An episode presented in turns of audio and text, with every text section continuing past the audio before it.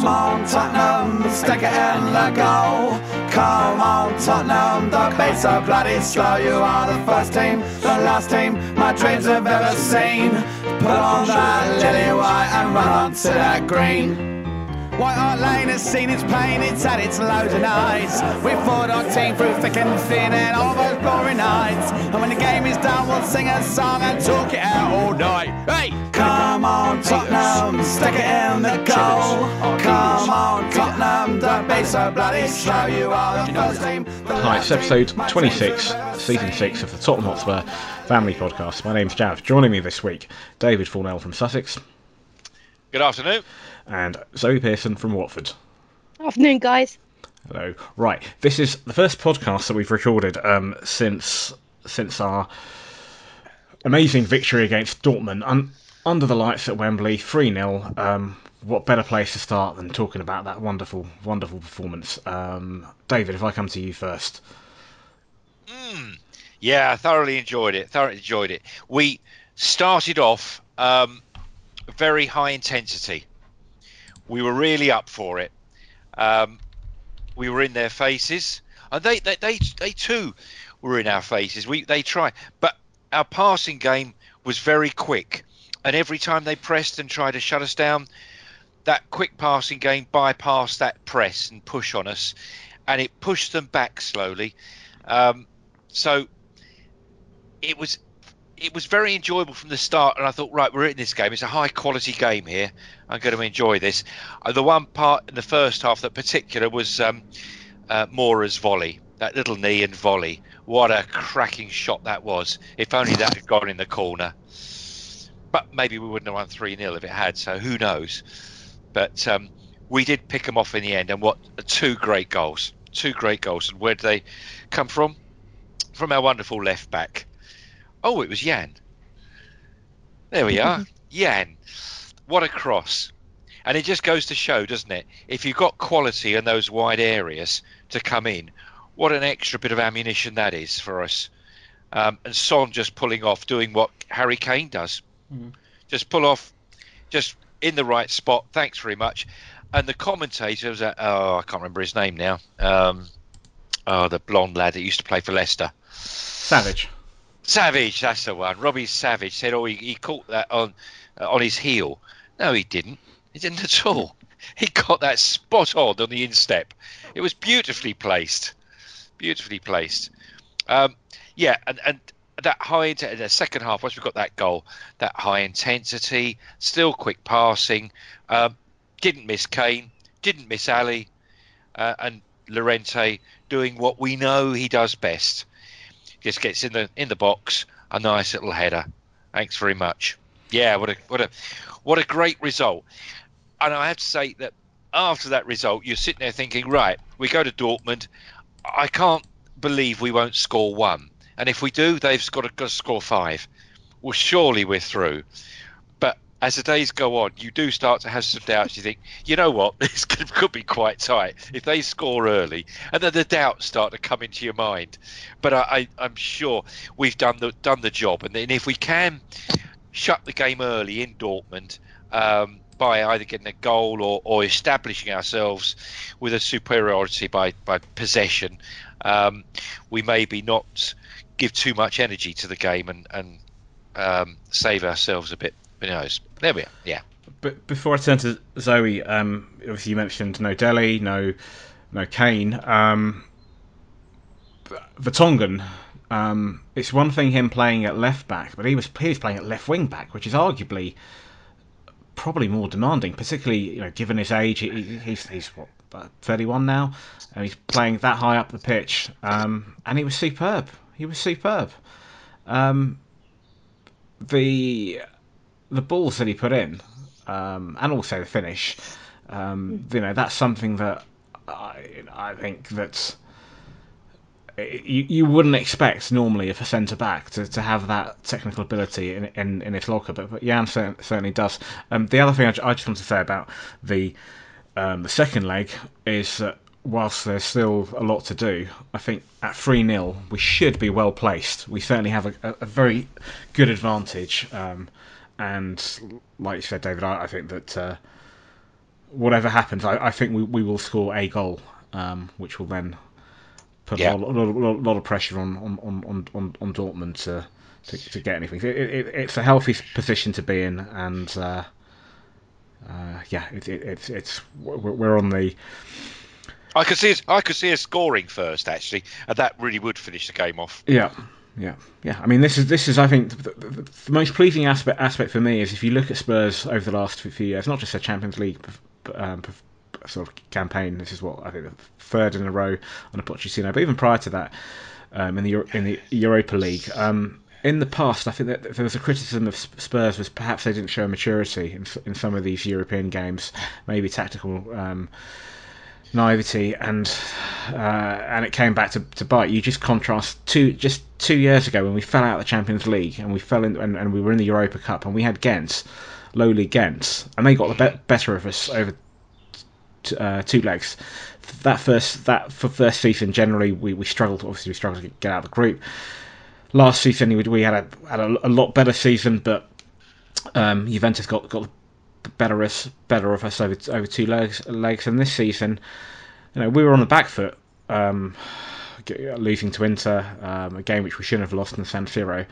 Um, and we, we made difficult work of it, but- we've got out of the group, and and we've got a fantastic uh, result in the first leg. So I, I, it bodes well, but I think overall it just, just shows the progression that we've made um, in terms of our uh, European football. Zoe, uh, what are your thoughts on Dortmund? Um, first of all, can I just say it was the most brilliant game to watch, um, especially that second half. I think the first half we sort of allowed them a lot of the ball. We gave them a lot of respect. We allowed because there was a lot of hype going into this game about Jadon Sancho and what he could do, and coming back over to England and and sort of um, putting him on the big stage and watching and seeing how good he is.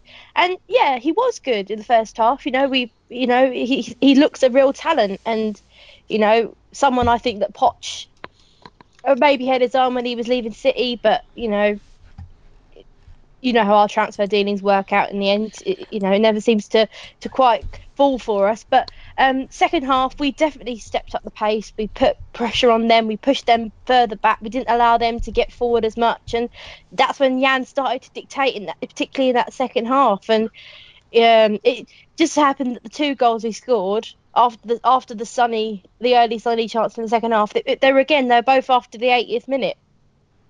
So we, we do like a late goal. We liked two late goals that day, but um, I was ecstatic watching that um, on the TV. Um, a lot of a lot of it was made. Um, I, I noticed a lot of the press coverage was about how depleted Dortmund were, and we weren't playing. You know, they were missing a good few um, players. They're missing the likes of Reus and Alcacer and this, that, and the other. And then it's like, oh yeah, but Tottenham were missing Dele Alli and, and Harry Kane as well. But you know, you play the teams that you, that, that you're given, and and um, they are the best team in Germany at the moment. There's no doubt about it. Bayern Munich has sort of fallen off the hill a little bit. So it was a great um, accomplishment to be that far ahead. We've certainly given ourselves a good advantage going into the second leg. You'd hope that we could see it through from this point. I mean, I'm not I'm not not anticipating a little scare. And I, I hope we'll score and I think you're right, I think we will I think we will get the goal that will secure it, but we wouldn't be Spurs fans if we weren't if we weren't dreading it a little bit, even with a three goal lead. I mean, no, it has to be it has to be signed, sealed, and delivered for us all to relax. I think, um, and, and I won't re- I won't fully relax until their final whistle goes in that second leg, and we and we we're through, and then then I'll breathe a sigh of relief. But at the moment, it's still half time, and anything can happen with the Spurs team. I, I'm I've been watching it for too long to realise that now that you know you can't you can never fully relax with any of these ties and, and, and i think we'd be silly to, to to say yeah the tie is finished because i think once you get into that mindset you you you end up going to these places and not really showing up Think you can just stroll it, walk it, and, and in the end, you know, clubs can shock you, and particularly the, the leaders of the Bundesliga. If, if anybody can, can give you a scare and give you and give you a fright, it's it's it's them. So I think we did really well. I'm so happy after the result, um, particularly after what happened the following day with um, our lovely rivals. But you know, there was one. It was beautiful to to beat the, the, the German leaders and then to watch them and get absolutely embarrassed in uh, Belarus. But there we go. but a great game, uh, great performance in general, and Super Yan was my man of the match by a long, long, long way. Yeah. Yeah. Yeah. I mean, Yan stole the headlines. Son obviously got a goal as well. Um, uh, and I think Lloris was was pretty solid. His, his save in the in in the first half, um, I was right behind that, and it, it looked like it was going in. I, I thought that that was super superb um, save, and I think that was probably a turning point. Um, but dear old um, Llorente, I that, I was really pleased for him when he when he came off the bench and he and, and he got the third one, and he was just ecstatic. I mean, his his celebration. I, it, it was. So, I know he I know he scored a few goals recently prior to that, and and he's had a couple of assists, but that that goal, you know, biggest stage against Dortmund, um, really pleased for him. It was a really important one, was it? That goal. It was a real important. And it was like you know, it's like we were saying the last time I was on the pod. You know, it's about giving the guy minutes. The guy's done it at every single level. You know, he's played in international tournaments. He's played for the biggest clubs, um, European clubs. And you know, it was about giving him the, minutes under his belt and and changing our system to adapt to him and, and, and seeing what he could do with it. And I'm I was so pleased that he managed to, you know, make a difference in the games that we were missing Harry because, you know, for a long time it looked like he was just going to be one of those um, Vincent Janssens or Roberto Soldados that we just sort of throw in and, and hope for the best. And, you know, um, not just the Dortmund game, but particularly that Dortmund game, such a vital, vital goal that he scored right, at, you know, right at the end. It was a real sucker punch goal, like you know, Mm. to to go in to go into the second leg with a two goal advantage would be, would be great. A three is is is next level, isn't it? You know, Yeah. we just got we just got to hope that you know we can hold on to it now, and I, and I, and I hope we will. Yeah, I think I think we're we're, we're all in, in agreement that we should we should, we should have enough. Um, Can you imagine the embarrassment if we lost it? God, we'd yeah, never hear the last I, of it. I, No. Yeah, I, I, we'd, I, all, we'd all go. We'd all go into hiding, surely. I think we're in a very good position, and, and that's all we can. It, it, it is half time. Um, there is an, another game to be played. It's, Yep. it's not. We can't start dreaming about who we might get in the ne- in the next round. Um, that will happen if it happens. Um, but we're in a good position. We've, we've we've done all we can, which has put ourselves in a in a, Yeah. in a, in a good position. And uh, yeah, happy days. Um, there was something else um, I was going to discuss, but it's it's escaped my mi- mind. So um, should we just wrap up the podcast and uh, call it a day? quite right. Quite right. Uh, I've got my head. Some- a short one today. Only a short something one else. today. There was something else. It, I, do you know what? We'll, we'll just. So the next podcast will be a week from now. When oh no, there was something else. Um, Burnley yesterday.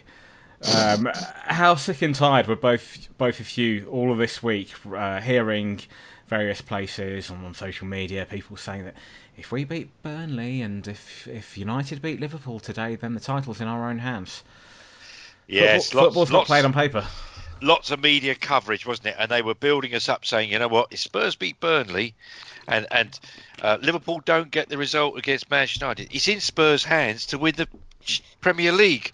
And you listen to it thinking, yeah, you've got to win every game, win away at Man City, win away at Liverpool. You're just building us up to knock us down. And and clearly. Burnley was always going to be a really good trip up. They've come into it, Burnley, seven games without loss, and, and really found their form. You know, it's just oh, I, I I did go up there, but then, Jav, I've been up there um, to all these away games with the similar trepidation of yeah, we could trip up here, and they and Spurs, bless them, have never let me down on all the away games mm. this season until yesterday, and they let and they did let me down. But I'm sure Zoe has got plenty to say on this one, so I'm gonna I'm gonna let you have a go, Zoe. What do you think Oh, of Spurs' performance yesterday? I, I know I, I I gave you guys the warning yesterday that you know I was ready I was ready to rant last night. I really really was. And I and I pride myself on being able to come on these pods and look at things objectively and not get too emotional about things. But yesterday was just a real sucker punch. And I, and it's the first time I've sort of this season I've sort of had to come off Twitter after a game. Uh, you know I can usually I can usually just about stick it out you know if, if we've had a bit a bit of a loss. But yesterday I just I put my phone down. I just didn't want to know anything. I just want, didn't want to read anything. I didn't want to hear anything. I'm so annoyed with that that second half performance. And do you know what I was more annoyed about? The fact that it was the the fact that Burnley looked like they wanted it more than us. How could Burnley look like they wanted that game more than us? You know, all that media coverage, and I get it's to build us up to, to bring us down again. But surely the players must know they put a performance in here. They're, they're right in the mix with the title, the title contenders. Yeah, we might not win the title, but we will certainly have a, a say in where it goes this season. I have no doubt about that. But to come out in that second half and perform defensively the way we did, I, I, it's like chalk and cheese. I, I mean, I called them Jekyll and Hyde on Twitter. Tottenham is like Jekyll and Hyde. One minute with, with I mean, look, look at this podcast. We're, we're waxing lyrical about how brilliant we were against Dortmund, and then it's, you know, we're back down to earth again with a bump against freaking, um, you know, lower league opponents in Burnley that you know, on paper, like you say, we should be turning over. But it's like you say, Jeff, football is never played on paper. But I was just more, I was more annoyed about the the, the standard of the performance. The standard of defending was shocking yesterday. Um, we looked all over the place. We looked all over the shop, and we were playing free at the back. I, don't understand why Davinson Sanchez was out of the team. Don't understand that.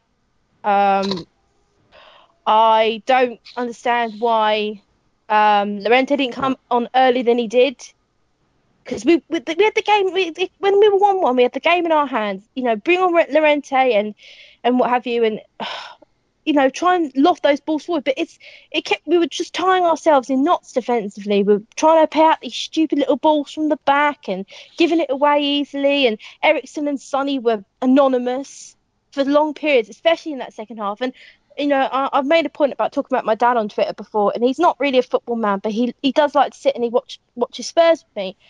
And after that first half, he can usually determine whether we're going to have a stinker or not. And he doesn't even like football really. But he said to me, he turned to me, he said to me, he said, "That's a waste." A waste of 45 minutes, and he was right. It was. It was an absolute waste of 45 minutes that first half. We didn't do anything. We didn't. We didn't create any chances really. Um,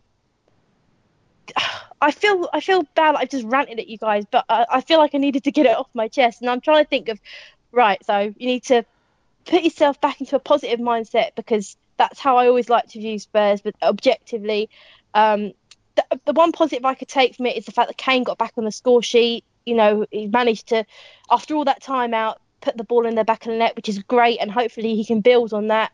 And I mean, I know we're probably going to come onto it later, but I'm going to leave it with you guys to sort of elaborate on the, the refereeing performance. But the less said about that, the better. Mm. My goodness me. That first goal, I'm not going to make excuses because, you know, you don't want to throw your toys out the pram and say, well, it shouldn't have been a corner. But, you know, it shouldn't have been a corner. And, you know, they did score from that. And it made a difference in the game in the end. And, you know, you, you come away from that with the draw, even though we haven't drawn away, drawn it all this season. You think, do you know what? We're lucky to get something from that game but we will take it. And unfortunately, it's a case of you know I've been waxing lyrical the last few times I've been on the pod about how poorly we've performed because we have we haven't been at our best. We really haven't in the last few months, really.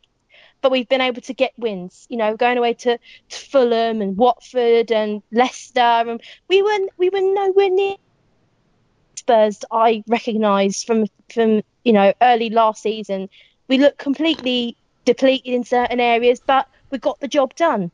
And yesterday, we played poorly and and got exactly what we deserved. Nothing. I think um, before we sort of analyse our own performance, I think that um, hats off to Burnley. I think they played very well. Oh, I think there is there is there's I, have I've mentioned this on social media. I think I mentioned this on the on the last podcast. There is I believe there is a direct correlation between uh, Joe Hart being dropped um, from the team and uh, Heaton being restored, um, in, in, in, and and their subsequent run of uh, victories, uh, and then then climbing up, up, up the table, and that combination of Heaton or, or Pope, I think he, I think I believe he's still injured, um, either, either one of those two goalkeepers, and then with Tarkowski and Mee, um, who who did so well la- last season as a unit. Um, that those centre backs um, in in front of either one of those goalkeepers. I'm afraid Hart is not the keeper that he was um, uh, several years back now. Um, I think his stock has, has, has fallen somewhat. Um, they are they're a solid unit, and um, I don't think they were spectacular yesterday, um, but they were. And I, this is a comment I think David you you made to me yesterday on on the when we were driving back driving back from Burnley.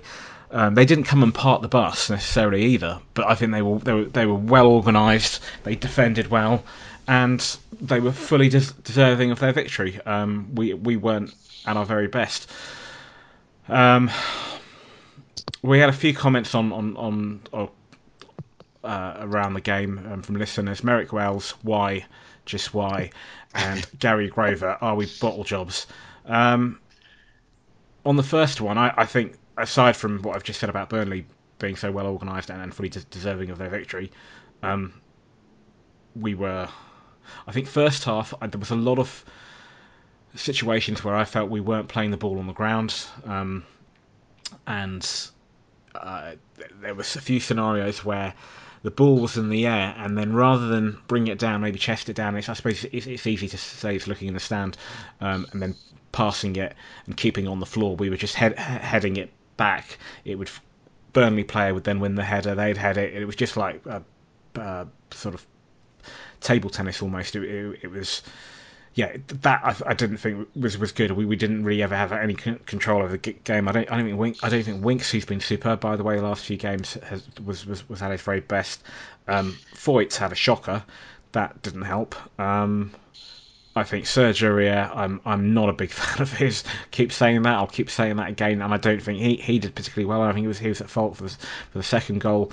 Um, he should have kept it simple. I think his sort of kung fu kick clearance was uh, weird, unconventional to say the least. And and the first goal, um, as you said, Zoe, um, yeah, it probably not probably almost certainly wasn't a corner. We know that, but but sometimes decisions are awarded against you. That that's football, um, and we didn't defend that at all. That was just woeful defending. And yet again, it's another corner, another another, set piece this season that we've conceded a goal from. I think both the times that we played Watford home and away, I believe Inter, Wolves possibly. Um, uh, and yesterday, and, and probably a few others that I, that I can't think of, that we've conceded goals from set pieces. And yesterday I looked at it, and again I'm str- struggling.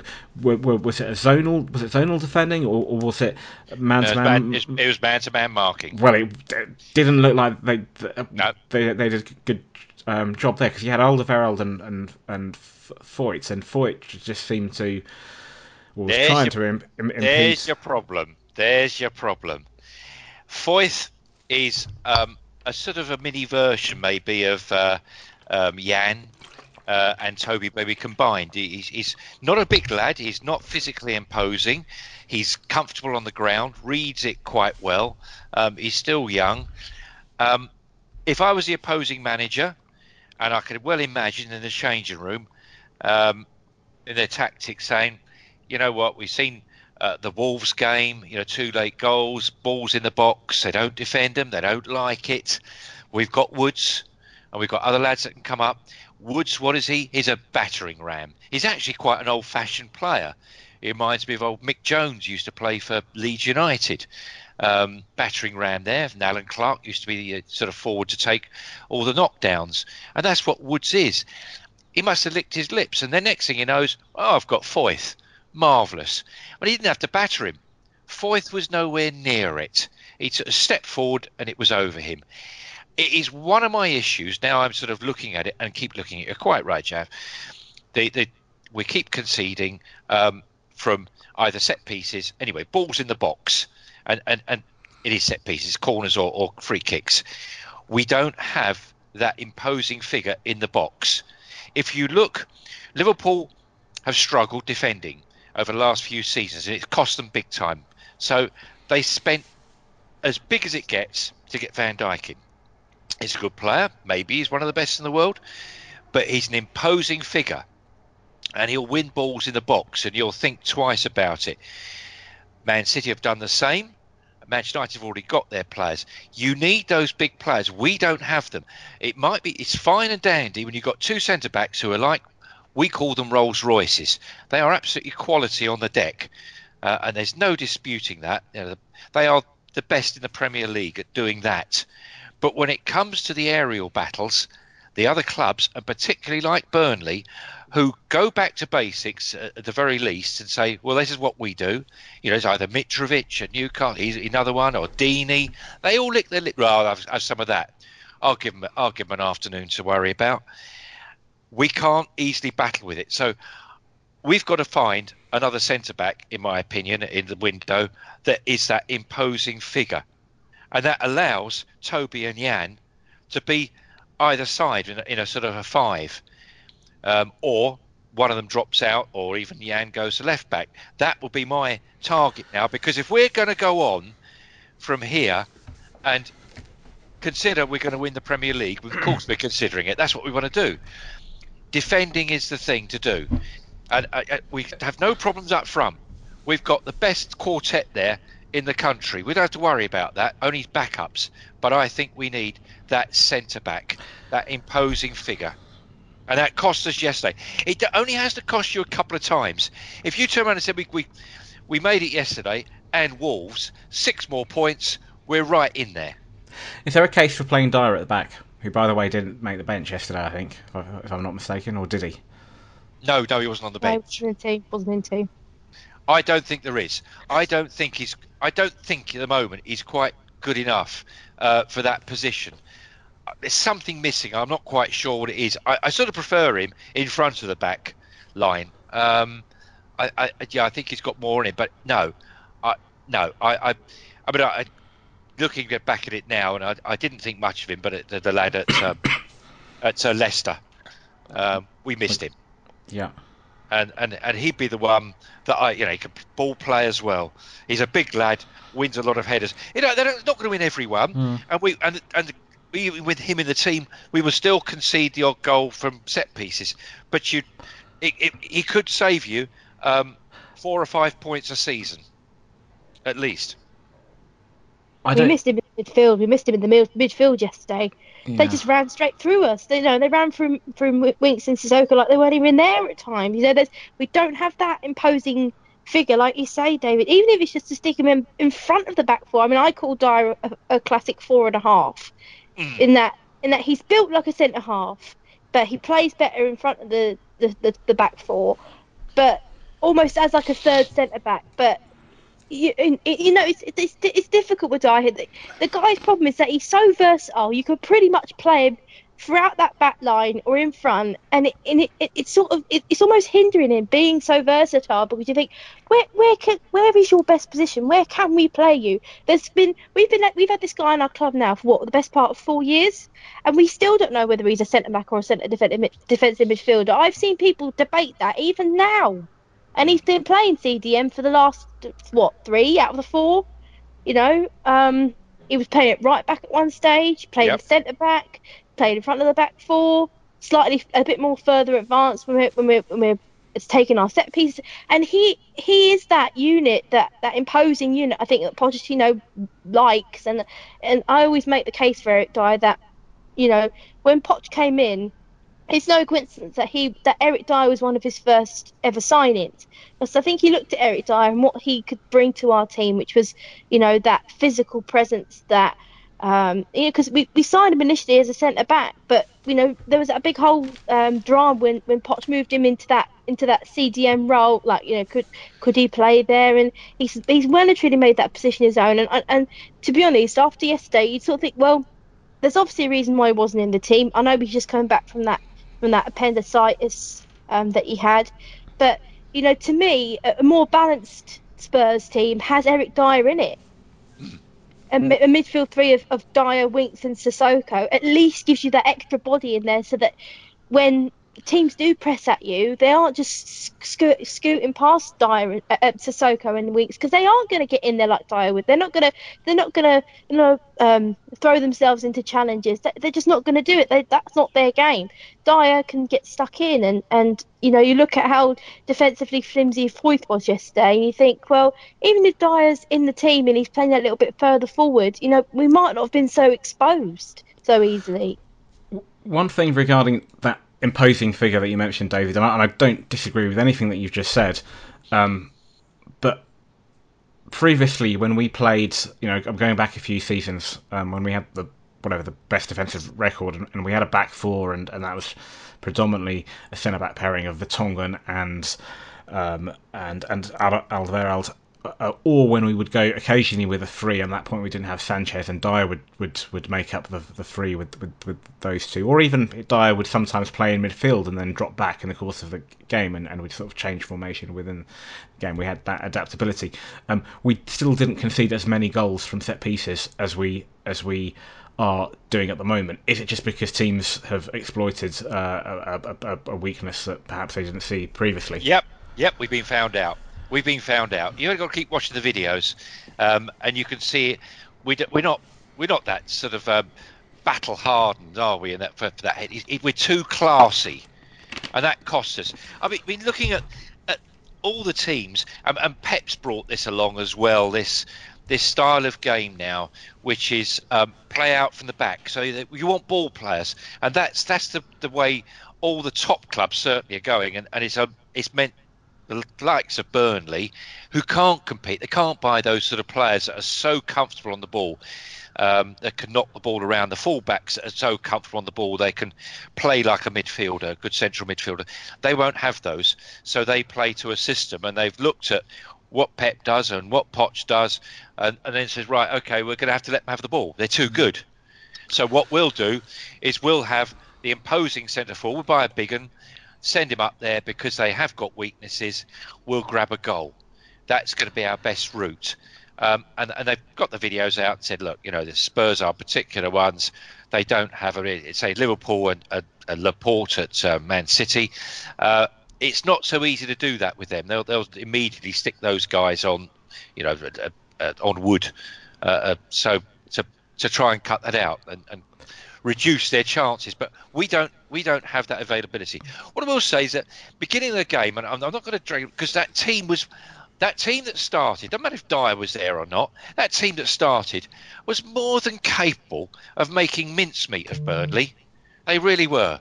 And I watched them. I went down actually. I don't know if you saw me, Jav. I went down behind the goal, um, watching them warm up. I was mm-hmm. really, really close. I almost got hit by the ball once as well. I just turned, turned sideways and nearly got whacked with it.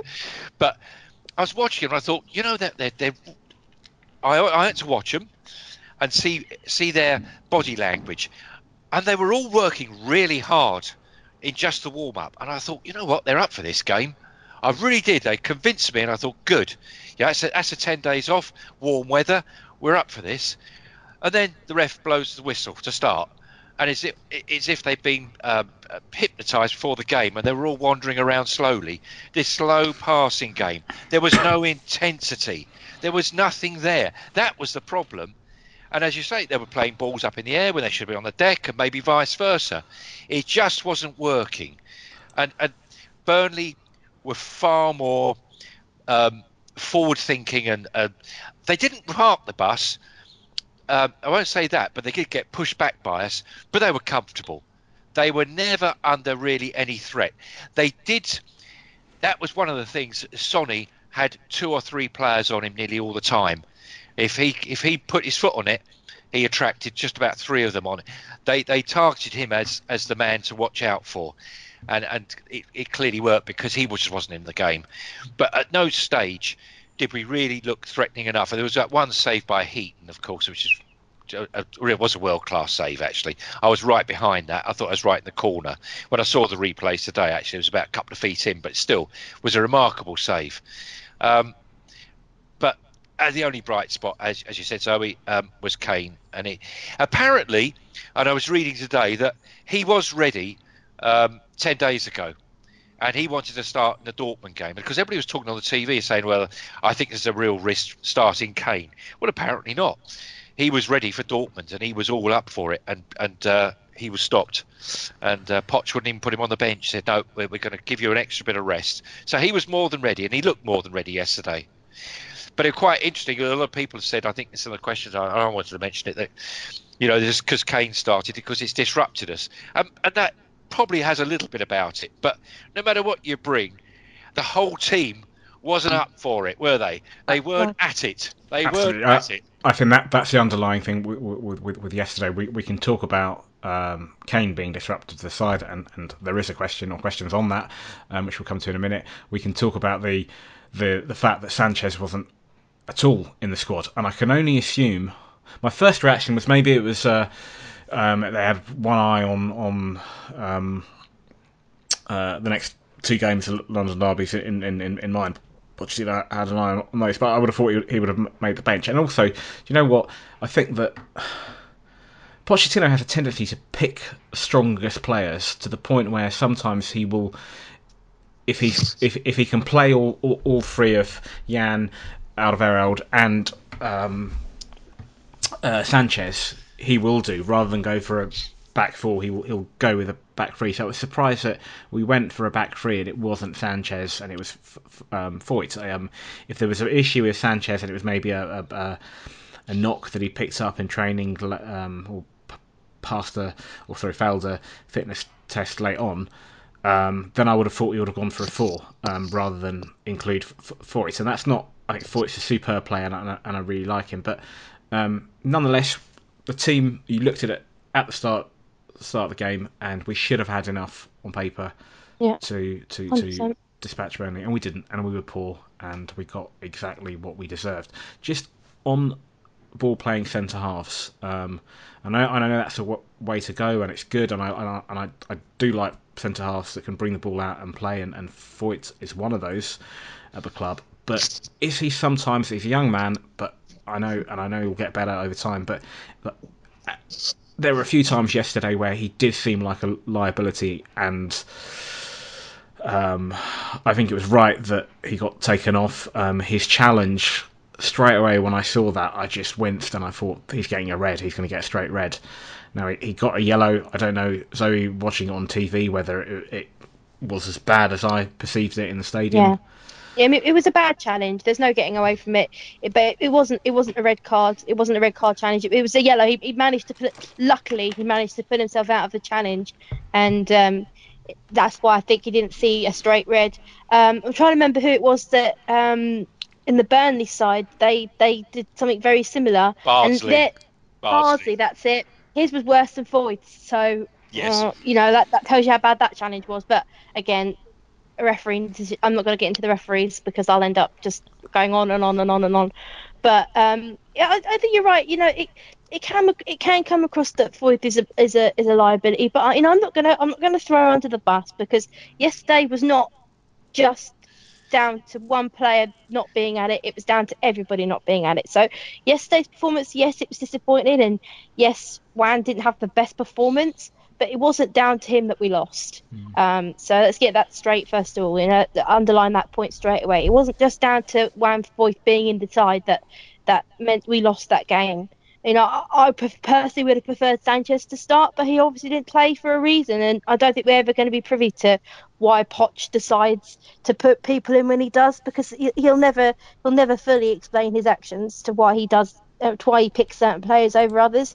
And you know, he's the manager of the club, and and, and that's his decision. And um, he obviously felt that playing Foyth was was was going to be more beneficial than than than Sanchez day, which is why he wasn't in the in the squad. Um, he is a young guy. He's very young. He's relatively inexperienced in the Premier League. You know, I think there's a lot's made of when we bring players in from from other clubs, so people like Lucas Moura and, and when we brought in Sonny and how, you know, their first seasons with the club were pretty sort of lukewarm, um, and it took them a little while to find their feet in this league.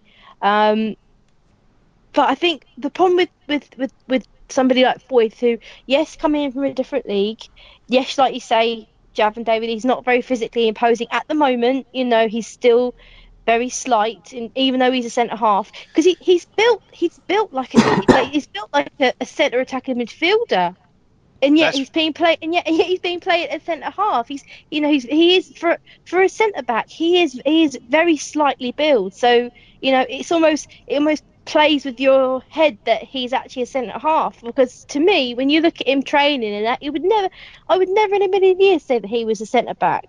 But he did. He, did, he, he started he started as a midfielder in Argentina. That's yeah. where that's where he was. So, and he's been sort of converted almost to, to this centre back. But I don't have a problem with it, and I don't have a problem with him.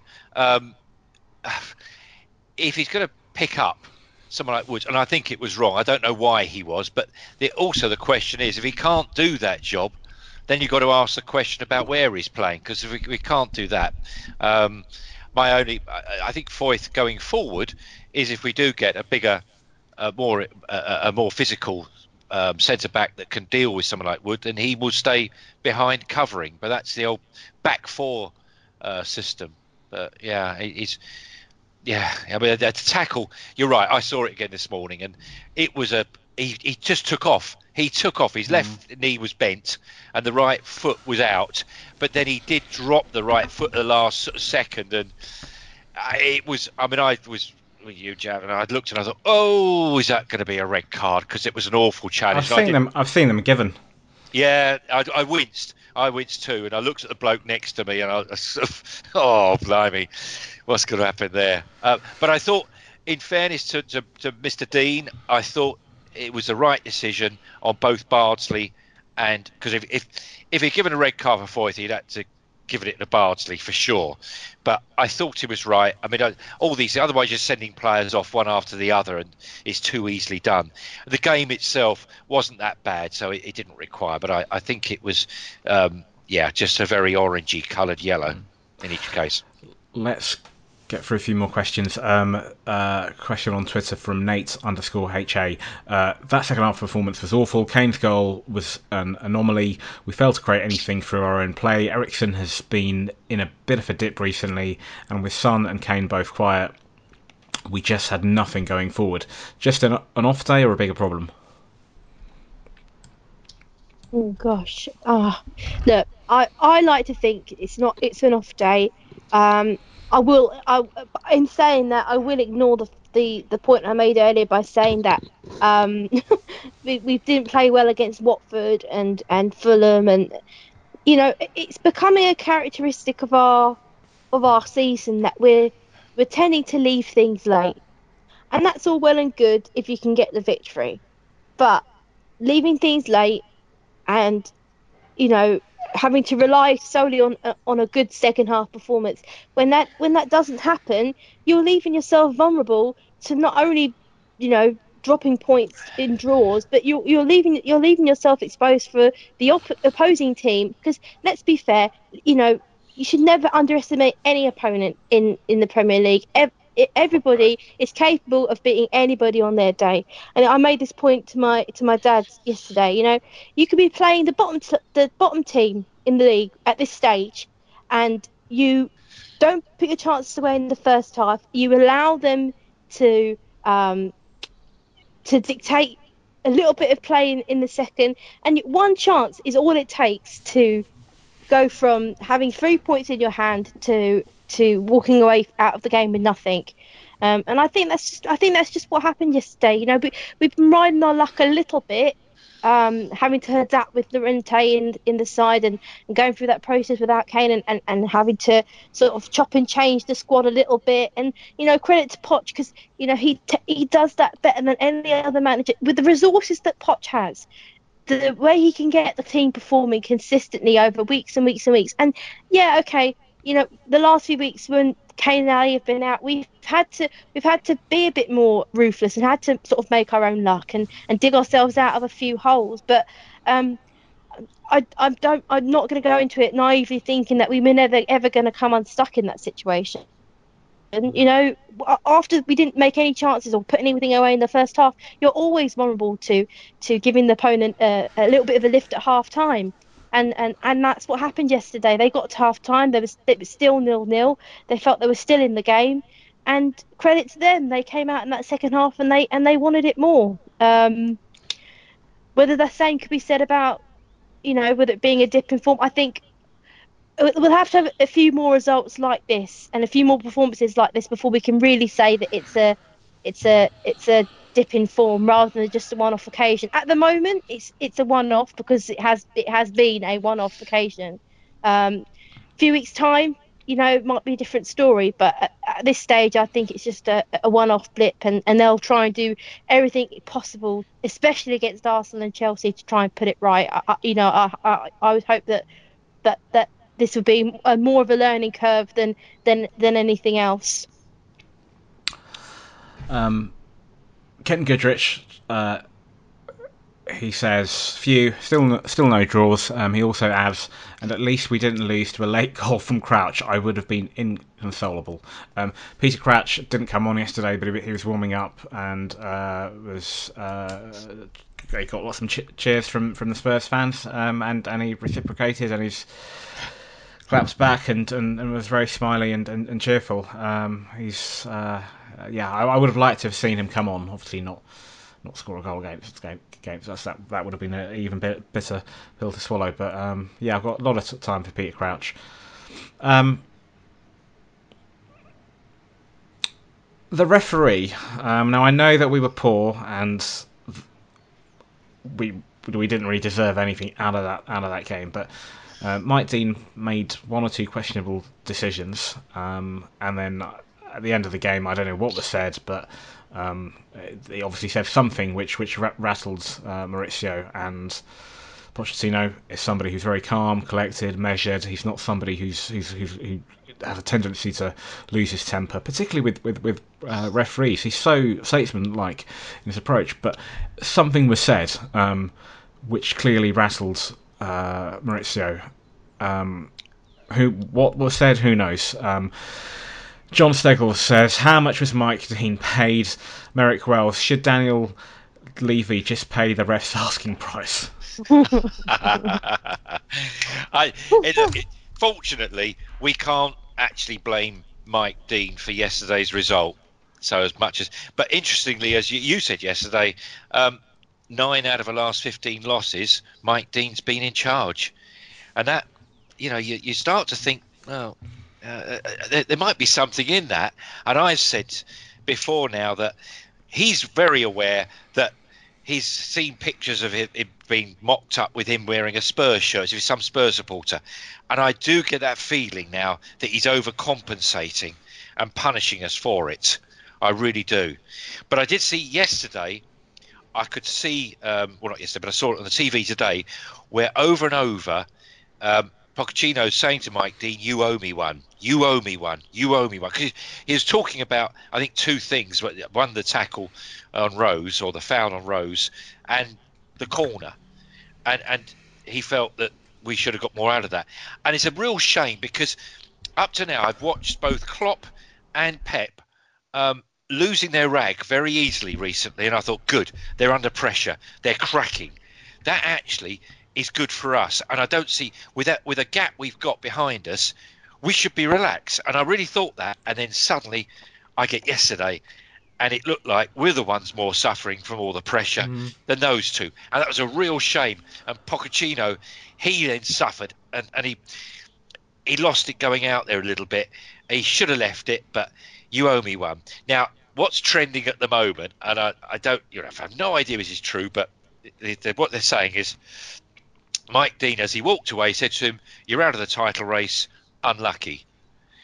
Now that, that if he said that, if he did, so I have no idea, but if he said something like, or something very similar like that, well, I'd be walking back. I probably, I probably so would anybody. Yeah, so would anybody. Probably wouldn't be just pointing out the, the, the, the, reasons why he shouldn't say what he's saying, but I'd be very close to give him a right smack. I have to say for saying that, but that's probably uh, I know it's true or not. But he is mic'd up, and I I hope that at some stage that's going to come out. But as a lot of people saying, and, and I, I sort of do agree with them, that'll be hidden, and we'll never know what's being said unfortunately. But I can't look. We can't blame Mike Dean for yesterday, and I don't blame him. I, I was standing the other end from that corner, and I even at the other end, as one of the few things I said, "Oh crikey, that wasn't. That's a goal kick." It came off the other. I could see it from the other other distance, but it's a shame they just didn't see it. We have to we have to mark better.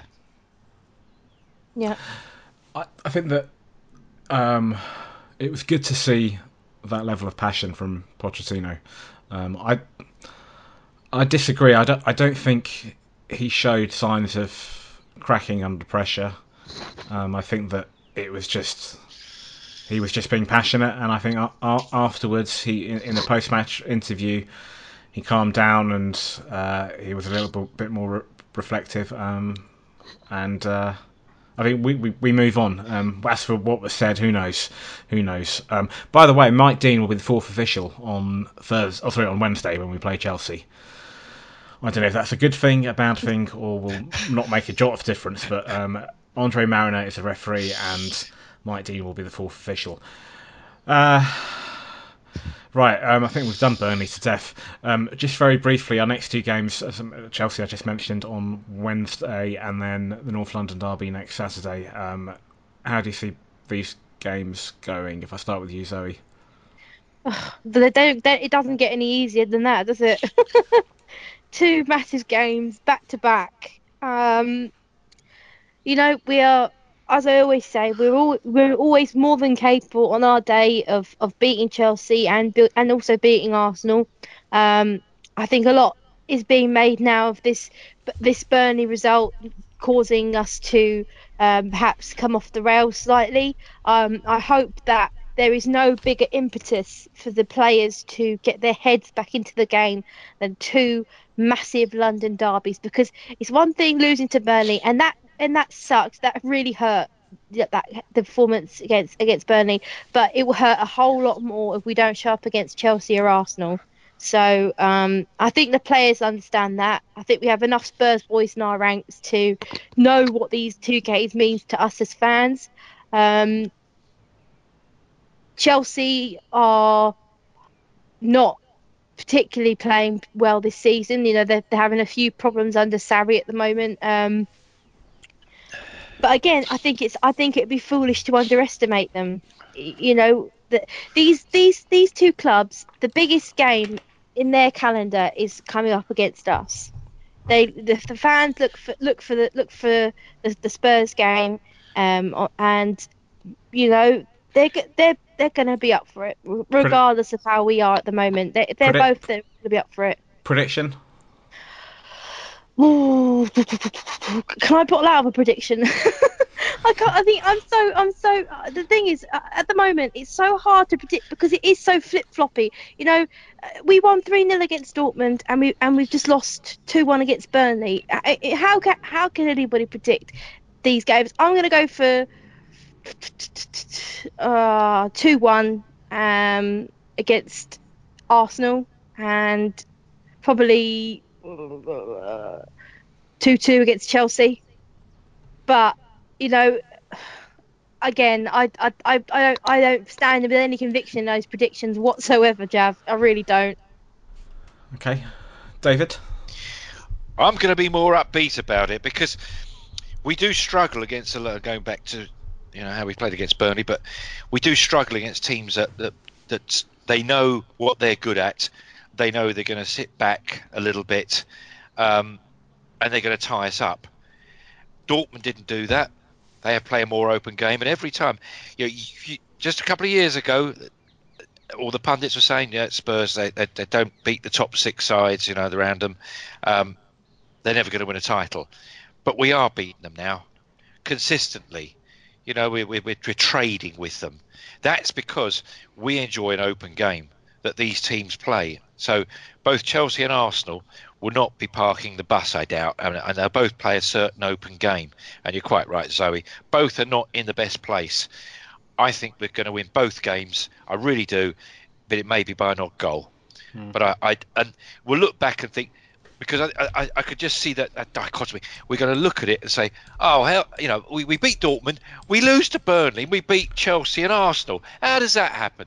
Well, it does. Mm and that's what's healthy in football at times. I know it's not healthy for us.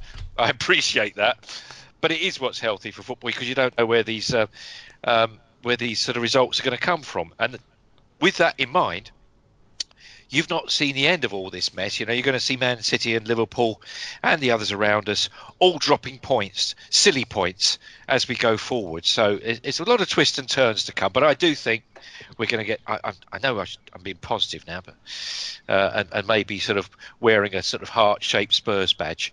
But uh, I, I, do think we're going to get both uh, results. I agree with you. I think that we have a tendency not only to play better against teams who who, who play football um, uh, but but also when we've lost in the past, um, we we do bounce back, um, and I think we're going to win both matches. I'm not in the slightest bit concerned about either. Um, I, just jumping ahead, I think we'll also be. I think we'll get something in in, in, in, in Dortmund, whatever that result is. But I think we'll get something, get enough to go through, and I think we'll beat Southampton as well uh, away and then we've got this massive gap, which we, which uh, there's a sort of question on that a little bit later on uh, in the second half of the pod. Um, and after that, who knows? But I, I do think that we we can actually put a run together and, and win our next three league matches. Um, and and I actually fully uh, expect City and Liverpool to drop some points in, in that t- time, and I think there'll be another twist, and, and, and the gap will narrow again slightly. What will happen thereafter? Who knows? Um, right. Um, in the second half of the podcast, we'll take more of your questions, but before we do, here is Bex with this week's Spurs Ladies update. Hi, it's Bex. So it's been a um, a good week for the girls in that they played midweek. They played Leicester.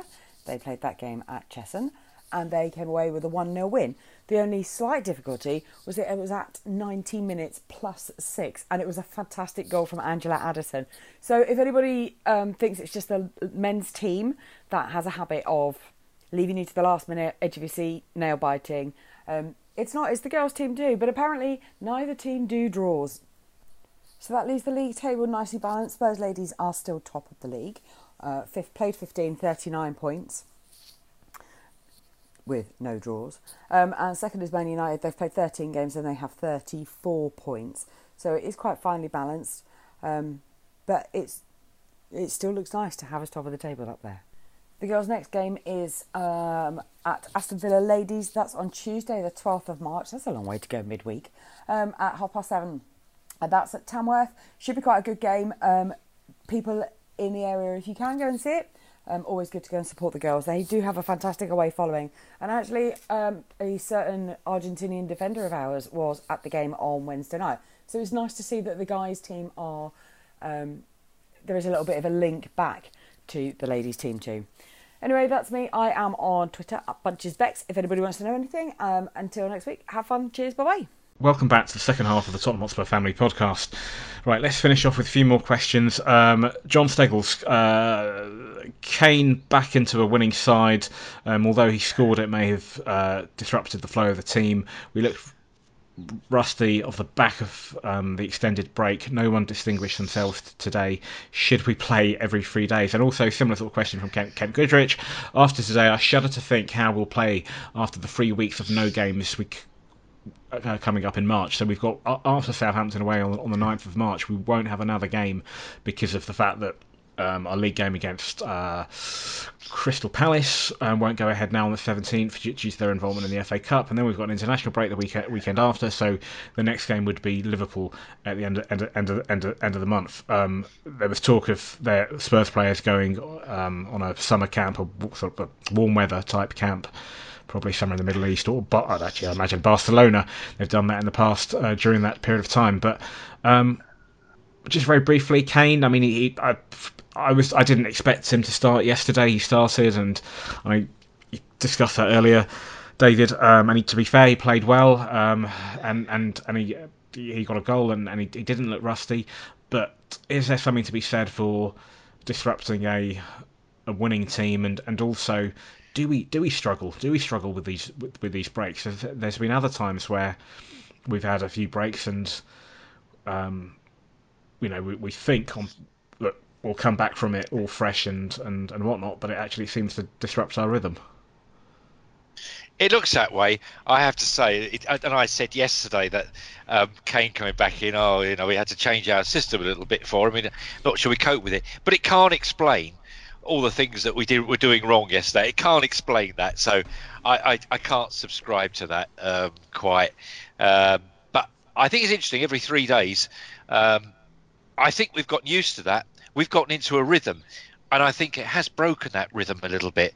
And I say, I think we it crossed my mind that because of the more intense warm up, I think that's due to the fact we had 10 days off and Pochettino was aware of it and trying to get us ready on the front foot to go for it.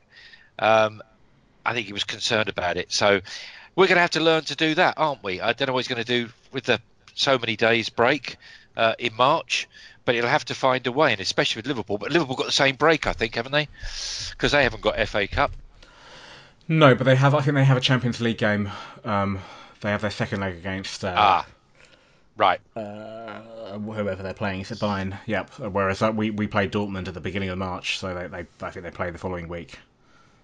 Yeah, just looking. At, yes, yes, Bayern on the third. Yeah, Bayern on the 13th. They're playing. Yeah, yeah.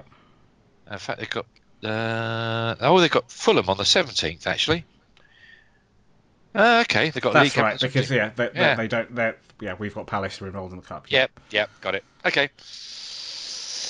Yes, so um, we're going to find a way, aren't we? I, I do think um, that had an effect. I, I'm afraid. I, I'm looking at yesterday. There we go. Mm. Away you go, Zoe. Go on. Zoe, any thoughts? Oh, just uh, you know, uh, uh, again, it's it's it's the classic case of. It just bemused me, uh, uh, particularly watching that first half of how we can look like how you know we had ten days rest, and you know we- we were told you know don't run the players into the ground because that's why we can continually picking up injuries. The second we get we get a chance to to put, have a little rest time, they they end up p- putting in a performance like that. I mean, it's just it's hard to get your head around, really, isn't it? Do you know what I mean? It- um, Absolutely. may- Maybe maybe these are the sort of players that like to play on the edge, but you know, at, at what cost? To the detriment of the side. You know, I, I'm I'm willing to, to, to think that it's just a poor performance and and hope that the 10 day break was nothing to do with it. But you know, it's hard not to make that correlation, isn't it? You know, 10 days off and then we come back and we're slow to get out of the blocks. Um, Again, Harry Kane had a, had a longer break off with his injury, obviously. So again, he's he's slowly finding his form again and finding his sharpness. But again, it's like you say, it's about having that match sharpness and and uh, those extended breaks. Although they're good for the players to rest their bodies and and make sure that no niggly injuries happen. That we because we couldn't have got more depleted at, one stage. You know, we were we were we were dropping players every week, and that couldn't have kept happening. So you know. Uh, for, for the longevity of our season and for and for the good of our squad, you know, I'll take a, a poor result um, against Burnley in order to avoid having two or three players out for the next few weeks. that's that's that's that's why the way I'm looking at it at this stage because I think I, d- I don't think we can look at it if it look at it in any other way to try and put a bit of a positive spin on on, on the performance yesterday. I, I you know I, I think that's that's the way we have to look at it. I think it's just as likely that we would have, um, if we'd played a couple more games in between, we'd have still come out with that sort of result against Burnley, and then would have then the pundits would have said, you know what, Spurs are playing too many games, they look tired, they Mm. need a break. Can't So I win, you think- can't win, can't win. I know, I, I just think either way. So I, I know what they're saying, but you know, I think um, we we we discussed this yesterday, um, David, and you made the point that given the choice, I think we'd take a break, wouldn't we? yeah, absolutely. regardless of what, what, what regardless of previous history, you know, I'd rather have a break than a whole load of fixtures. As a fan, a whole load of fixtures is, is, is great, but I, I, you know, having a whole load of fixtures, back-to-back games, players picking up injuries, then you complain complaining about being tired, etc. I think um, if you can get a little little break when other teams are slogging it out and picking up injuries and, and, and getting players back to sort of fresh and ready, then then that's what you that's what that's what you'll you'll take. Um, another question from Kent Goodrich. Good, Goodrich. I think we've sort of actually already discussed this. He just says corner or not, we should damn well defend it better. You can't say the reason we conceded it is because it shouldn't have been a corner. Yeah, I think we've we've touched upon that. Yeah. Um, this one, I don't know if it's tongue in cheek. Um, Darren Pammenter, is it a coincidence that Harry starts and we lose? Well, it's funny you should say that because the last time, the last league match we lost, he started against United, um, and then we've won every single league game since then until yesterday. Um, and he, he just says, surely we should cash in on him while we can. Um, I'm presuming, Darren, that that's tongue in cheek. Um, I think we'll we'll, we'll park that one there. Um, Graham Turner, his Twitter handle is at Turner Tabaloo. Uh, in three of the last four seasons, we've reached a moment where we could almost touch the cha- the champions elect and apply and apply genuine title pressure, and each Yep. time we fluffed our lines against bottom half opposition, and the moment passes. Why? Please discuss, and the S word is not allowed. Absolutely, it's not allowed. it's go away. Go on, you go, Zoe. You you, you Oh. tackle that one. I, I, I wish I had the answers to this question because if I if I did, I'd, I'd go up to the Spurs training ground and say this is this is the way we um we need to do, to play to get through it, and, and this is what this is the ingredients we're going to need in order to um stave off the pressure and, and put a genuine and put a genuine title contention in. I, you know, I, I wish I had the answer to that question. Um, I I've asked myself this countless times: Is it a mentality thing? Is it the standard of the players? Is it the quality of the opposition around us? Is it the fact that they've strengthened in the transfer window and we have we haven't? And does that make us then stagnate? You know, uh, uh, there's lots of there's lots of things you can throw into the hat about why we end up in these situations, and and I think as fans we have to take a degree of responsibility for it because you know um, no one likes to be cocky towards any fixture. I, I certainly don't, but I think uh, unfortunately I think that can come across as men as as sort of mentally um, weak, if if you want to call it that. Um, in in the in so much as that you know um, the best players believe that they will win every game. The best um, teams that end up winning the league title win the league title because they have performed consistently over a season. Um, and I think that out of everything else, to me, that is where our Achilles heel lies. It's our consistency throughout the season. It's the fact that we're we're having a podcast where we're talking about a massive game against Dortmund and how well we played, and then how poor we were against Burnley. It's that flip flop um, in in terms of performances. It's it's it's going from like one extreme to the other, and these emotional pulls of oh my god that was brilliant, oh that was rubbish. You know, in the end that can get tiresome on fans, and you know. Um, we can only go into into games hoping that we'll do well. That's all we can do. There's nothing we can't physically go out on the pitch, and as much as we want that team to do well and perform, we can't do it for them. You know, a, a, lot an, an onus falls on the players, and a, a lot of things are made at the end of a season. They say, well, could we have done this better? Could we have done that better? At the end of the day, you know, Pochettino has an influence in the dressing room. He has an influence in the club, and his decisions are what uh, ultimately will take us forward.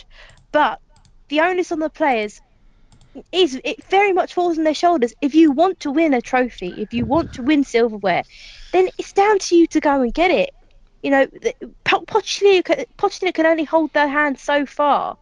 You know, if, if if they really if they really want to make a title charge and they really want to go, you know, full full charge in, in, in any sort of cup competition and end up with some sort of silverware to, to to underline their time at Tottenham, then it has to be down to them. They can't be putting in performances like the one against Crystal Palace in the cup, or um, uh, yesterday at Burnley. That those sort of performances have to be eradicated because the teams that do the best and the teams that end up with all the trophies are the teams that are the most consistent and go and and don't allow those games to creep into this into their season. Yes, we've gone the whole uh, the whole season so far undrawable, but you know at, at what cost? Do you know? I, I understand the fact that we it's, it's almost like a win or bust with us, but that is so disruptive to our flow. It's disruptive to um, the team. You know, going from a great result to a really poor one, that, mentally that's that is challenging to deal with. Um, you know, yesterday you think could you know we all would have been happy with the draw obviously but to, to walk away with something yesterday you know it, at least it gives that players that that uh, uh, capability to go right we, we didn't play well but we've got something and we'll move on to the next game. And, and it just allows that consistency to play through rather than these massive great big roller coaster turns in in our season. Uh, to me that is the thing that is holding us back. Well, what I would say is um, it's a very small margin. If I look at the table here now, um, we're all on 27. The top five are anyway. Played 27 games. Of that, Liverpool 120, Man City 21. We've won 20. So we're up there, but it's down to draws. Strangely enough. Mm. And once again, I would say that it's this centre half. If that, if that, if I'm right, and I and I were able to buy a centre half and stick him in there, and we start to defend against because you, you won't, won't need that big guy necessarily um, for the the top teams. You need him for the, the the middling teams. If we could get those few more points, if we can start a season better than we are, and start broadly at the top, they're chasing us. That's the problem. We're always chasing, and we're chasing too far. We're desperately reaching out each time, and it's that word desperation then comes into our game, and it that desperation came into our game yesterday, and we weren't performing, and we just failed again. We never got out of it. What I will say about yesterday, I don't want to harp at Burnley, but one up for the crowd because the Spurs fans were singing their hearts out that first half. We were rocking the place, and it never transformed on the pitch in their play. And I was really disappointed. Second half, Spurs came out with the same lapsdaisical attitude, and the fans went quiet. That was a real shame because we were the 12th man and- we didn't respond to it at all. That's a real shame. I don't think we're very far away. You've got to remember, we now played the last two seasons at Wembley. We're all over the place. There are now um, few players there that we're still unsure whether they're staying at the club. All these little uncertainties. What I'd like to see, and I don't, you'll remember this, Jav, uh, Chris Cowlin was, was we were talking with him last season at Brighton, and he said to me, "Do I think Spurs are going to win the league now in the next five years?" After what's just happened the last couple of seasons, and I said, "No, I don't think so." Well, actually, I've changed my mind. I really have because I can see us going into that new stadium and that new impetus that will come from that. I'm heartened because I've seen Man City struggling, and I know you're saying Zoe these teams, but they all Man City did it against Newcastle, just what we did against Burnley, a terrible performance, and it was, and, and they got done. It's just Yeah. how many times it's just how many times you get done, and sometimes there's a little tweak here and there, and that could get us over the line. And I just think with that new stadium, with a and that, that old saying, I'm sorry, that old cliche, just a couple of new signings, but we do need that this summer. I think we're going to be in or about next season. I really do.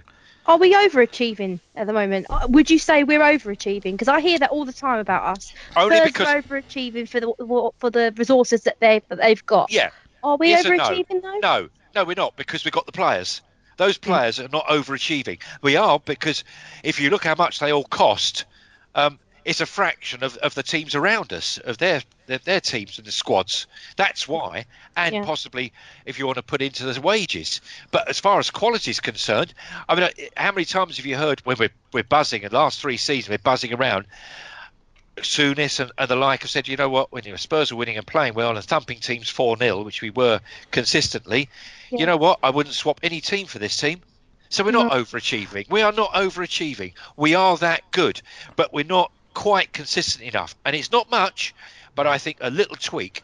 And I know I know Javid likes to hear these words about winning the, the Premier League, but I, I do think we're going to be uh, this season. I'm, I'm so surprised that we're doing so well, considering all the troubles we've had. I think it, it, it's exactly that. It's considering all, all the troubles we've had. I think I think we are we are overachieving insofar as we don't have a stadium. We haven't spent as much as other teams, etc., etc., etc. We're doing a fantastic job with that particular backdrop. But but I'd agree with David. We're not at the same time. We're not overachieving insofar as in terms of the players that we've got that they are playing to their potential. Um, they are playing really well, and that shouldn't be a surprise. Um, and uh, in that respect, it's it, it, it, it- we are where we are where we are, and it shouldn't uh, it You- shouldn't come as You could argue some of the players are underachieving, in fact, and they did yesterday. True. True. I think to answer Graham's question, and I'm going to refrain from using the S word, but I'll use an, another word, which is the E word, experience. Um, I think that yes, I think that the, the, the margins are very close. Um, five points and six points off is still it's it's not bad. You know, being third in the table, and for most of this season we've been third, and and only being that many points behind. Uh, City and Liverpool, and it could change. I, I, do think the next next few weeks it, it, the gap could get could, could narrow once again. That's a very good position to be in, and it, and it could be little margins like um, if we had our if we had had all of our games in the new stadium and we had that sort of White Hart Lane effect that we had in 2016-17.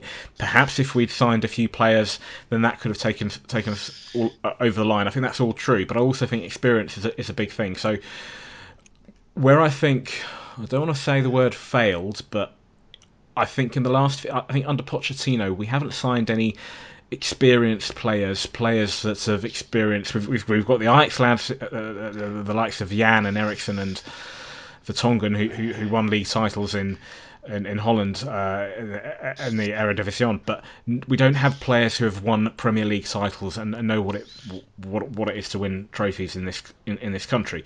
Um, City have got that. Liverpool don't have that in the moment, albeit albeit they have a manager in Klopp who's won uh, trophies in, in, in one of the top leagues in, in, in, Germany. Um, Liverpool don't have that at, at, the moment, and David will remember this. Um, and unfortunately, um, Zoe, you were a baby, and that's that just makes me feel really old. So you you wouldn't remember this, but um, back in 90, 91, 92, just a season before the um, formation of the Premier League. Um, United, it was between Man United and Leeds for, for, for, the league title, and United for most of that season were were top of the table, um, and they didn't have the experience. They had they had Sir, Sir Alex who'd won uh, titles north, north, of the border with Aberdeen, but as I recall, they didn't have many players. They, they don't think they had any players in in their squad who who had any experience of winning league league, league titles. And much like Liverpool, they had uh, Liverpool. It's 29 years for them at the time. It's 25 years since or, since they'd won the league title. So there was that weight of expectation and pressure more than I suppose us and they were they didn't win the league that season. They were the original. I hate to use the phrase. They were the original uh, bottle jobs. They they sort of collapsed towards the end of the season um, in in April. Some of that was to do with they had a lot of fixture con- um, congestion um, at at the time, um, and I mean ridiculous like fix, fixtures like playing on a Monday and then playing on a Thursday and then it just really short uh, uh, gaps between between games, and they didn't have the experience then to get over the line. The following season, they did win the title, and then the rest is history, and they gained that experience. So.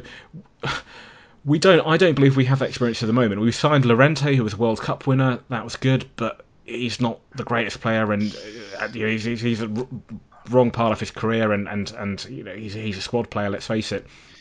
So we can go out and buy an experienced player, which we haven't really done, or at some point, at some point, you can persevere with these players, and they will get over the line, just like United did in '92. And once that happens, once you get that first trophy, once you get that first league title, you then gain that experience. So I think that's something that's perhaps lacking.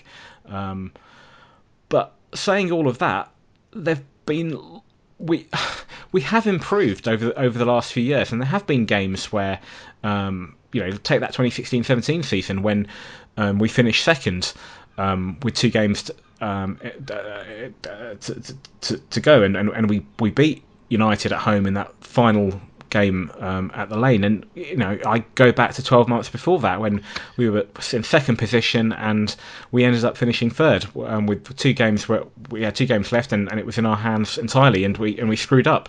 Um, a season later, we, we we learnt from that and we didn't make the same mistake. So I think we have learnt. Um, we've uh, right at the outset of the podcast, I said well, our, our, European form has got, got, got better, and where it's mattered, the Nou Camp this season, we, have gone and got results. Um, I know these are not the smaller teams that um, Graham refers to, but um, I think we have there have been little improvements along the way. But I think one one thing that's missing is is experience, and hopefully in time um, we will, with this group of players, get that first trophy and get over the line and and gain that experience. Uh, Poch's right, project, um, isn't it? It's Poch's project. That's why he calls yeah. it a project. That's exactly why he uses the word project. That's exactly what it is. It's a long term. It's a long term view to to to ultimately get you know get over the line in the end, but maybe maybe not immediately. Um, I'm going to finish off with one final question. Apologies, firstly, to um, Ricardo Healer, Lee Taylor, and Mark Stoll. We will try to accommodate um, address your questions in next week's podcast, um, but running out a bit of time. So I'm going to finish off with a question from Karim Confley, who says com- completely different topic. Having received the Spurs shirt for Christmas, so this is a fantastic book um, uh, that sort of documents all the Spurs. Sh- shirts from the beginning of time um, for Christmas, and with the club having signed a very long term shirt deal with Nike, I have found their home shirts a bit dull since they are heavily templated. Um, and he goes on to say, I really like the Under Armour era, particularly the 16, 2016-17 shirt. Um, which and then he goes on to ask, which are your favourites from history, other than the purest Lily White, which is of course the obvious. Well, I'm going for the. Uh, um, I, I, went through the shirt. I had to remind myself. Actually, I'm not so good at these shirt things, but the 2001, 2002, the Holsten. Uh, it's all blue, no red on it. So there's no mansion red and all that. So there's no red in it. It's fairly simple. I quite like that. Just a little bit of blue trim around the sleeve, the short sleeve, and the collar, um, without with no floppy collar. That's mine. um, my one is the 2011 home Spurs shirt. Um, the one we wore, we, we had our um, the first Champions League campaign. campaign. Um, I don't know if it's just because of the memories I have of that that makes that shirt particularly special to me. But um, I just, whenever I see that shirt, I just think of Rafa, Gareth, yeah. Defoe, King, uh, uh, Dawson. I just, um, it was just, it was a really, really brilliant time. I have a lot of, I have a lot of lovely memories around, around that period, and, and going to the, to, to the White Hart Lane and, and, and those European nights, and just that that one particularly stands out for me. And there's a, a another. There was a. I think it was the following season, the 2011-12 kits, and and every single one of those, I I, I very rarely have a, a, a chance to, when we when we do a kit release of, of all the kits being tick tick tick. But that 2011-12 uh, one where they had the plain white. Um, or Oras was it Aurasma Aurasma shirt? There yeah. was a plain white one with a collar, um, there was the the away kit was like a bluey purpley colour, um, and then the the third kit was the black with the yellow stripe and the white stripe going across the top of the the shirt. I just thought all those kits were just beautiful. They were they were they were really a really good year for kits that year. Um, shame that the football wasn't as good as the previous season, but th- those two years in particular, the, uh, the 11 12, uh, 2011 2012, the, the, the kits were on the money. Hmm. I I'm gonna go with. The, I, fully agree with Kareem that the Nike ones are a little bit heavy. Well, they are not a little bit. They are heavily templated. Um, they're not particularly original. I, I did like the first season we, with uh, the first offering um, that Nike had in 2016-17. I thought the white kit was good. I really like the away the dark blue kit. Um, if I had to pick one, really tricky. Um, not not necessarily my favourite kit because I was really dead against it at the time. Although I did end up being a bit of a hypocrite and going and buying it. Um, the the 2015-16 kit. This I first time I bought a Spurs kit in a really really long while, and this was the kit where it had that stripe or series of stripes going across um, like in a diagonal along the front of the shirt. Right. Um, oh yeah. I, yeah, yeah, I, yeah. Couldn't, I yeah. couldn't stand. I couldn't stand it. I was just like, I like the minimalist look, and for whatever reason, I went and bought it.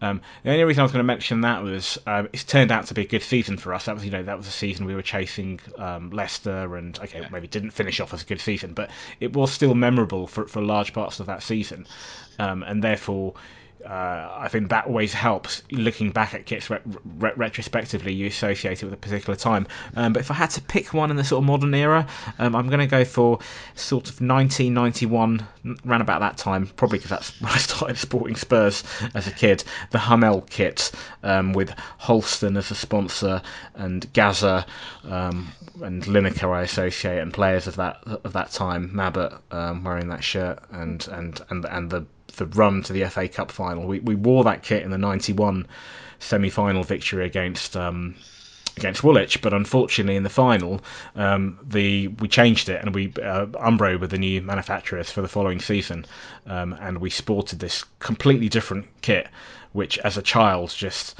threw me, um, and uh, it, it, was just weird watching watching the players. Playing that kit. And what was at the time we'd gone from the Hummel kit, which was short, very short shorts, sort of 80s type shorts, to um, what yeah looked like a bigger shorts and a baggier kit. And that cup final, we started off. I mean, everyone knows the history. Gazza's reckless ch- challenges and his challenge on, on, on Gary Charles, and, and, and then his subsequent. Uh, uh, knee injury and, and Stuart Pearce scoring from the resulting free free kick. We started off woefully that day, and I just as a kid I just remember attributing it to to, to that kit. But um, no, the one prior to that, in the run up to the FA Cup final, the Hummel kit with Holsten as a sponsor as, as my I suppose favourite for the modern era. Um, but that's just as I was growing up, and that was that was the first one I, re- I remember as a kid. Right. Um, that was a very long podcast. Um, the next podcast will be recorded a week today, the day after the North London derby. Um, we'll obviously discuss the Chelsea game in the middle middle of the week, the Arsenal game, and, and, and we'll look briefly ahead to Dortmund and and take more of your questions. Um, but until then, firstly, thank you, Zoe. Thanks, Jeff. Thanks, David. Cheers. Thank you, David. Thanks very much. And until next week, the future's bright, the future's lily white. Good night. Come on, Tottenham, stick it in the goal. Come on, Tottenham, the beats are bloody slow. You are the first team, the last team my dreams have ever seen. Put on that lily white and run on to that green. White Hart Lane has seen its pain, it's had its loads of nights. We fought our team through thick and thin and all those glory nights. And when the game is done, we'll sing a song and talk it out all night. Hey! On, Tottenham, stick it in the goal. Come on, Tottenham, the beats are bloody slow. You are the first team, the last team my dreams have ever seen. Pull on that lily white and run on to that green. Oh, we've seen them come, we've seen them go, the names up on our shirt. Gods have failed as men are hailed and faces in the dirt. Now gather round and sing it out and we'll talk out all the her.